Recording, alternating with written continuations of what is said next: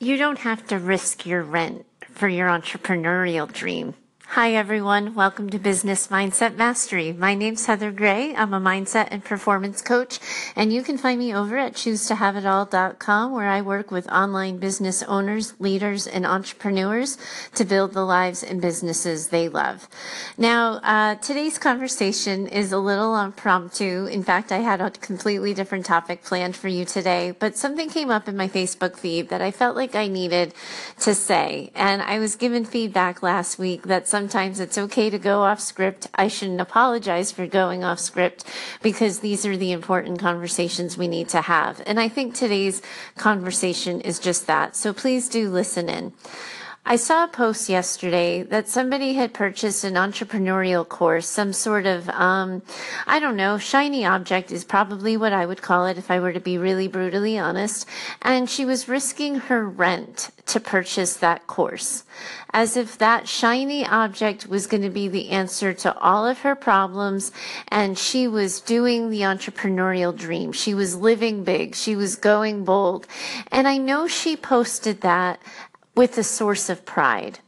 And I know that we take risks all the time that we feel proud about and that we care about and that we're invested in. But I think that it's time we all stop drinking the Kool Aid. We do not have to risk our rent, our livelihoods, our comfort in order to be entrepreneurs. We don't have to put it all on the line to be successful.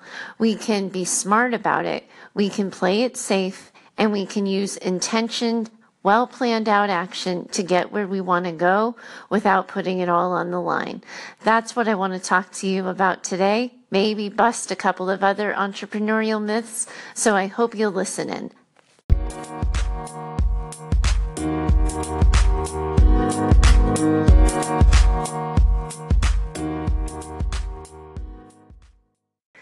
There's a lot of hype in the entrepreneurial space, and I get it. I get that when you're living big, you're going bold, you're daring greatly, you're living your big life, whatever you want to call it. I get that you have to psych yourself up. And sometimes I imagine some of these pep talks we give ourselves and each other probably look like a lot like the hype that we see before football games. I think I've shared with you that I'm a major football fan, so anytime I can make a football analogy, I'm all in on that. But you know, sometimes the things we say can cause damage that we're not even realizing we're intending. And the idea that if we're not risking it all, we don't want it enough is nonsense. That if we don't give up our comfort zones, if we don't compromise our livelihood for our dream, we're not hustling hard enough. These are the messages that we get a lot in the entrepreneurial space. These are parts of the conversation. Gary Vaynerchuk is a well respected, well liked, admired, sought after entrepreneur in the online marketing space. And he said that the reason why he's successful is he was working when everyone else was sitting on a bar stool on a Saturday night. And, you know, and a lot of people like that mentality, right? That you just give up your life to throw it all into your business and to go all in. And I'm not such a fan of that because it's my belief that a lot of the reasons why people go into the online business space is for the time, lifestyle, and financial freedom that such a choice enables. And when we say that you don't get to have that until you make your X amount, until you hit six figures, until you hit seven figures, I think we're changing the rules of the game and we're missing the point. And the young woman who posted her sort of, you know, overreaching, uh, high excitement post about risking it all for this latest online course, that poor soul is getting it wrong. And don't we all know it? Because isn't that like the opposite of what an entrepreneur would do? An entrepreneur would never solve a money problem by compromising rent. An entrepreneur would go out and get a job, make the money, freelance, find a way to get the next dollar, the entrepreneur wouldn't solve a money problem by spending money. And where we are in the mindset that we have to know all the things and that the next shiny object is going to solve our problem, we're disrespecting ourselves and our own abilities. And I watch it happen every day in the online conversations, in the online space, and in just general business talk. When we put our power and we put our capability in the hands of someone else's product or service, we are making ourselves small. Someone else's course is not going to solve our money problem. Someone else's coaching service is not going to pay our rent. We alone are responsible for that. And when we don't make the hard choices and we, when we don't make the hard sacrifices, we're going to suffer. But we have to make the smart choices and the smart sacrifices.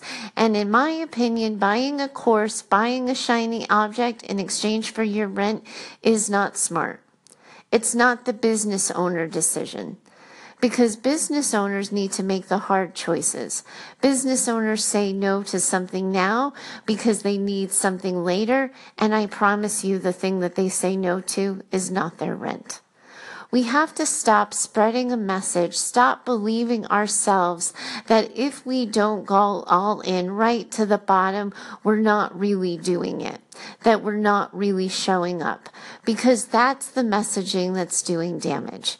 We're choosing this path for the lifestyle freedom and the time freedom and the financial freedom that it offers, not to put us in dire straits moving back to the corporate world of living to paycheck to paycheck. Just give that a thought for a second, and I'm going to be coming back to you in just a moment.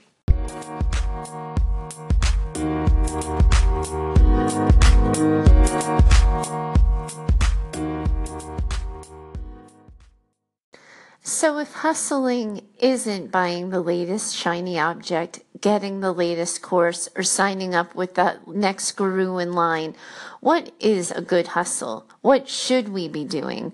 Because the messaging around hustling these days is so frenetic, disorganized, disjointed, and really confusing for someone who's just entering the space. You can't be doing all the things. You can't be writing the emails, showing up on Facebook, taking the discovery calls, reaching out to your network, cold calling, pitching yourself to guest post and guest blog. You can't be doing all of that or else you will get nowhere. A good hustle has a point. It has a plan and it has direction. The reason why that woman who bought that course got it totally wrong is there's no plan attached other than to learn one more thing. It doesn't solve the rent problem. So when you're starting out and when you're rebuilding or rebranding, the point of the hustle is to get you to your next level. And you should only be focusing on the next thing that's going to get you there. And when you're new, it's about brand identity. It's about knowing who you are, what you do, how you serve, and getting that message out to people so you can start to build a community. When you're more established, it's about reevaluating that original message you had, making sure it still fits and feels like you, and then going out and grabbing the next rung of the ladder. But when we try to just show up everywhere, or when we give up everything, we end up alone at the end of the journey. Now, I don't know the story of the woman who gave up her rent um, in exchange for, you know, some shiny object course. I don't know her at all, but, and I, you know, I'm making a ton of stories myself just based on her one comment. But her comment reminded me of a woman I worked with last year and she launched one of those online, you know, shiny object products herself, and she got a lot of people to buy it. She made multiple six figures. And then the next day, her husband filed for divorce and said he wanted custody of their daughter because he believed she wanted her business more than she wanted a family. And she was crushed because she had drunk the entrepreneurial Kool Aid. She believed that if she worked hard now, she could play later. If she gave up her daughter's recital, if she didn't volunteer to be the classroom mom, if she worked through the weekend and through the nights and gave up her free time for her business, she would then have the life she wanted. But the problem with that is she didn't bring her family along with her. She didn't communicate to her husband. She didn't put a timeline on it. She didn't put an end date, an end goal on it. She just kept pushing everything off. So the message her husband got at the end of the journey was, You didn't even make the list. And she ended up with a huge business success entirely alone. Now, some of that obviously is her personal choice, and that's, and we talked about that. And she held accountability. She paid the highest price and sat in one of the biggest natural consequences we can sit in when things like that happen. But I can't help but think that part of it is the noise in the online space about the hustle about what we're supposed to be doing for our dreams, giving up for our dreams, and who we are or who we're not if we don't give it all up and if we don't put it all on the line. Now, here's the thing the Gary Vee thing about the bar stool on a Saturday. It's my story that he is happy as a pig in crap on working the weekends and doing the hustle and being the weekend warrior. That having that kind of energy for his business lights him up. And because of that, that's why he should be living that kind of life. It's what works for him and it's what fulfills him. But that's not going to be everyone's answer, and it might not be yours. And your challenge is to think about what would light you up. How do you want to achieve your dream? And what are you willing to give up? And what aren't you willing to sacrifice? Part of the problem lies with us, I think. Because when we don't know what we should be doing, when we don't know what direction to take, we start allowing ourselves to be influenced by everyone else, by the thought leaders in the space, on what they're doing and the path they took. And their path isn't going to be our path. We really do have to find our own. But one of the things we have to remember is that as we're trying to find our path, we can't let go of our values. We can't compromise our core characteristics of who we are or what's important to us. That's what that client of mine did. She did value family time. She did value one on one time with her husband. And when she gave all that up, he thought she changed you know, he thought she changed her mind and that like she was moving in a different direction away from the type of relationship they had defined for themselves that they wanted and the type of family they wanted to have and the life they wanted to live. She had walked away from all of that chasing a money dream when in actuality there's probably more than one way to get to that destination and she could have had both, but she needed to have taken the time.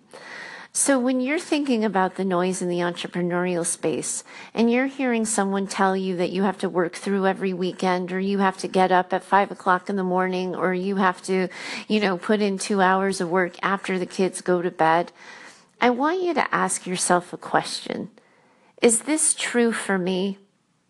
Do I have buy in into this? Is this what I want for myself? Because if the answer is no, you don't have to do it that way. Now, I don't know this woman who gave up her rent and maybe she like gets some sort of high or kick out of like constantly solving the problem and robbing Peter to pay Paul. And maybe that's something that gives her energy, but that's not any way I would want to live. So I would want a plan and I would want to know the first step I need to take and then maybe the next. And then I just want to get my nose to the grindstone and get at it and do the work. You have to know who you are and how you move through the world. That's the only way you're going to shut out the noise. Otherwise, you're going to end up being the weekend warrior, crushing it, paycheck to paycheck, in that constant state of angst, anxiety, and fear. I don't think that's what we got into this for. I don't think that's the kind of life we defined we wanted for ourselves when we all started out on this path. It's certainly not the choice I'd make for you if given the chance. So, so give some thought to that this weekend. Give some thought to what are you willing to do for your dream and what are you simply not willing to compromise on. Thanks so much for joining me this week. I look forward to talking to you on Monday. Have a good one, everyone. If you want to continue the conversation, um, I do invite you to join me over at Facebook at my Facebook group, Choose to Have It All. You can follow me on my blog as well, where you get some articles I've written and learn a little bit more about me there. That is choosetohaveitall.com forward slash follow. And if you're getting value from this show, if you think that what I have to say is important and other people need to hear I need your help in getting the word out. Will you please go to iTunes and leave me a review? Consider subscribing to the show because the more downloads you get, the more iTunes seems to like you and the more people they tell about your show. Um, I know I'm not on Stitcher and I'm harder to find on Android, but uh, those of you who can find me through the podcast app, please do consider leaving a review for me there. Thanks so much. I'm having a hell of a ride and I'm so glad to have you with me. Talk to you next week.